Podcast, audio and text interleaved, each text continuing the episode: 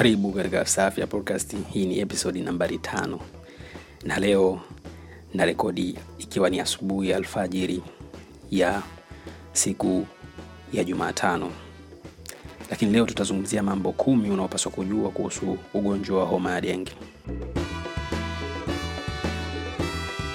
Asante kwa kujiunga nami katika safu ya Podcast. Mimi ni Swahib A Karata, na hii ni podcast inayokuletea mada ya mijadala na mahojiano kuhusu afya, jinsi afya zetu zinaweza kuathiriwa na mazingira tunayoishi na ni kwa namna gani tunaweza kutunza mazingira yanayotuzunguka ili kuweza kuzilinda afya zetu.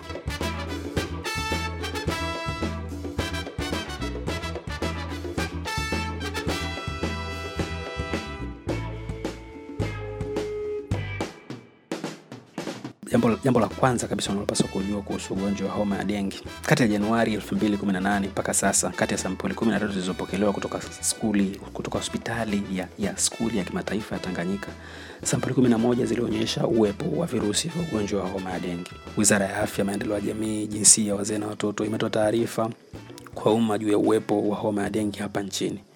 Ugonjwa huu umethibitishwa baada ya sampuli zilizochukuliwa kutoka kwa watu waliohisiwa kuwa na ugonjwa huu kupelekwa katika maabara ya skuli ya kimataifa ya Tanganyika iliyopo jijini Dar es Salaam. Awali ugonjwa hao walihisiwa kuwa na ugonjwa wa malaria, lakini vipimo havikuonyesha uwepo wa ugonjwa huu. Jambo la pili unaopaswa kujua kuhusu ugonjwa wa homa ya dengue ni kwamba kwa mara ya kwanza mlipuko wa homa ya dengue ulitokea mnamo mwaka 1950 nchini Ufilipino na Thailand. Kabla kufika, kufika mwaka 1970 ni nchi tisa tu ndizo zilizokuwa zimewashawahi kukumbwa na mlipuko wa homa ya dengue, nyingi zikiwa ni nchi za kusini mwa bara Asia. Hii ilichangiwa kwa kiasi kikubwa na mafanikio ya mradi wa, shirika la afya la Pan America. Mradi huu ulilenga kutokomeza mazalia ya mbu waenezao homa ya dengue. Kusitishwa kwa mradi huu katika miaka ya 1970 kulipelekea kuibuka kwa mlipuko wa homa ya dengue katika nchi za ukanda wa Caribbean na Latin America mnamo mwaka 1981. Jambo la tatu unalopaswa kujua kuhusu ugonjwa wa homa ya dengue ni kwamba ugonjwa huu huyakumba zaidi mataifa mia kote ulimwenguni. Kwa sasa homa ya dengue hutokea katika nchi zilizopo barani Afrika, Amerika Mashariki mwa bara mwa bahari ya Mediterania, kusini mashariki mwa bahari ya Asia na magharibi mwa bahari ya Pasifiki. Kwa mujibu wa takwimu za shirika la afya duniani WHO, karibu kesi laki tano hadi milioni moja huthibitishwa na zaidi ya, wa, ya vifo elfu ishirini na mbili hutokea kote ulimwenguni kila mwaka.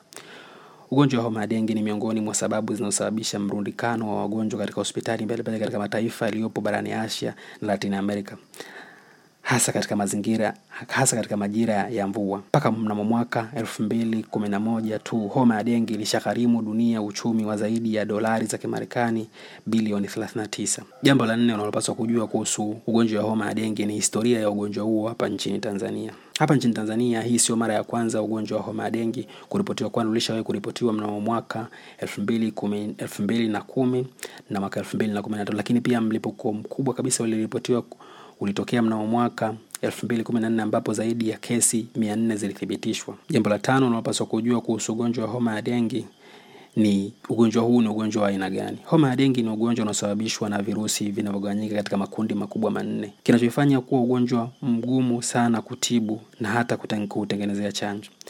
Virusi hawa huenea toka kwa mwathirika wa virusi vya denge kwenda kwa mtu mwingine na mbu wa kike wajulikanao kwa lugha ya Kimombo kama Aedes aegypti. Dalili za ugonjwa wa homa ya dengue. Dalili za ugonjwa wa homa ya dengue ni pamoja na homa ya ghafla, kuumwa kichwa hususan sehemu za macho, maumivu ya viungo yanayoambatana na uchovu, kufura kwa tezi, kutokwa na vipele vidogo vidogo.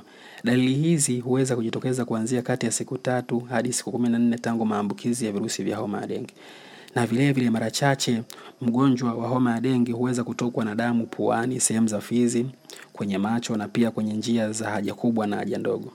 Kuna wakati dalili za homa ya dengue hushabihiana na zile za ugonjwa wa malaria. Ni vyema kufanya vipimo mara tu na uonapo dalili ili ugundue kama ni maambukizi ya virusi vya homa ya dengue au ni vimelea vya malaria ili hatua stahiki za kitabibu ziweze kuchukuliwa. Jambo la saba unalopaswa kujua kuhusu ugonjwa wa homa ya dengue ni kuhusu mbu aenezaye ugonjwa huu.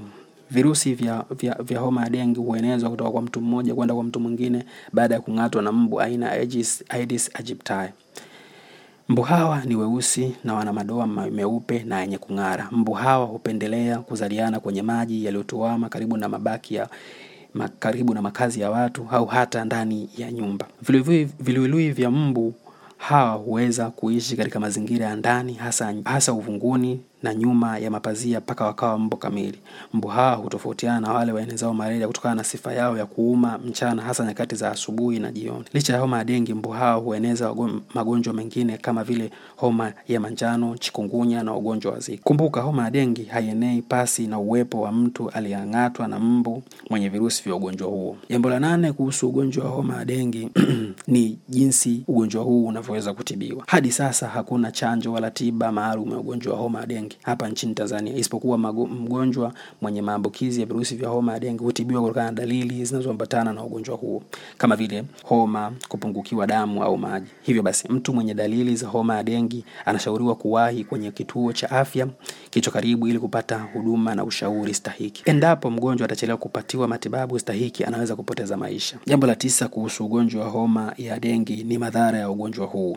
Miongoni mwa madhara ya ugonjwa wa homa ya dengue ni pamoja na mapafu na ini kushindwa kufanya kazi, upungufu wa chembechembe sahani kwenye damu, kuvimba kwa ini, kupungua kwa msukumo kwenye mzunguko wa damu, kitu kinachoweza kusababisha kifo na, dali, na, na madhara mengineyo. Jambo la kumi unalopaswa kujua kuhusu gomo ugonjwa wa homa ya dengi ni hatua za kuchukuliwa ili kujikinga dhidi ya maambukizi ya ugonjwa wa homa ya dengi. Unaweza kujikinga na maambukizi ya virusi vya homa ya dengi kwa kuzingatia mambo makubwa mawili. Jambo la kwanza ni kuhakikisha haung'atwi na mbu, na jambo la pili ni kuangamiza mazalia ya mbu. Ili kuhakikisha haung'atwi na mbu, ya kupaswa utumie dawa kufukuza mbu kama vile sumu za kupuliza na kuchoma kama vile udi na kadhalika. Uvae nguo ndefu ili kujikinga na kuumwa na mbu, nguo kama vile masweta, skafu na soksi. Pia utumie vyandarua vyenye viatilifu hata kama utakuwa unalala mchana. Pia uweke nyavu kwenye madirisha na milango ya nyumba za kuishi, na vilevile utumie manukato yanayofukuza mbu. Ili kuangamiza mazalia ya mbu, ya kupasa uzingatie mambo yafuatayo: ufukie madimbu ya maji yaliyotuama na nyunyizia sumu ya kuua viluilui vya mbu. Ondoa vitu vyote vinavyoweza kuweka mazalia ya mbu kama vile makopo yaliyotupwa hovyo, vifuu vya nazi, magurudumu ya magari na mabodaboda yaliyotupwa hovyo,